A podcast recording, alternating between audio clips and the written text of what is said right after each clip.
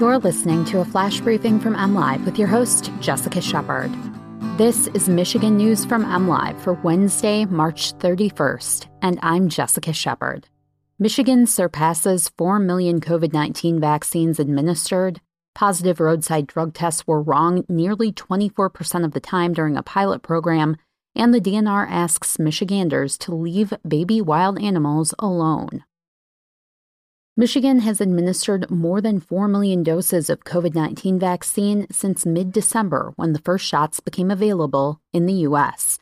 The state administered more than 495,000 doses last week, marking the second consecutive week of at least that many shots going into arms. That's about 70,750 doses per day. Our rollout continues to pick up steam, and we will not rest until we reach our goal of equitably vaccinating 70% of Michiganders ages 16 and up, said Governor Gretchen Whitmer in a prepared statement. Earlier this week, the city of Detroit and Kalamazoo County announced they were opening up vaccination eligibility to everyone 16 and up. Yesterday, DeVos Place in Grand Rapids made a similar announcement. Michigan reported 5,177 additional coronavirus cases and 48 new deaths Tuesday. The state is averaging 4,680 new COVID 19 cases and 23 new deaths per day over the last week. This marks 18 days of day over day increase in the weekly average for cases, and the second day the average has exceeded 4,000 cases. Roadside drug tests piloted in Michigan last year can't immediately tell police if a driver is high, but they are expected to detect recent ingestion of certain drugs. In some cases, however, they may mislead police to believe drivers have consumed drugs when they haven't, at least not enough to be confirmed by blood test. Of 934 positive test results recorded by the Sotoxa devices in Michigan between October 2019 and September 30th, 2020, nearly a quarter, or 222 tests, were later proven wrong by blood tests, according to analysis reported to legislators in January.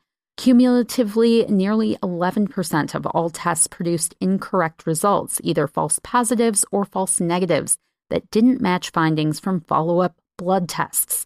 Police said some of the false positives are attributed to the delay between submission of a roadside saliva test and a blood draw, which could take several extra hours. With spring's arrival come bunnies, ducklings, fawns, and other baby wildlife. But while these wee creatures might be a delight to encounter outdoors, the Michigan Department of Natural Resources is reminding people to keep their distance and leave them be, even if they appear to be abandoned. In fact, young animals are often left alone, but the parents are never far, which is especially true for rabbits and deer, according to the DNR. The same is true for many species of birds. It can be alarming to see a baby bird out of its nest, but chances are good that its parents are nearby, keeping a close eye. Because young animals are rarely abandoned and their best chance for survival is to remain in the wild, the DNR advises that people never remove an animal from the wild. Only licensed wildlife rehabilitators can possess abandoned or injured wildlife, and unless a person is licensed, it is illegal to possess a live wild animal in Michigan.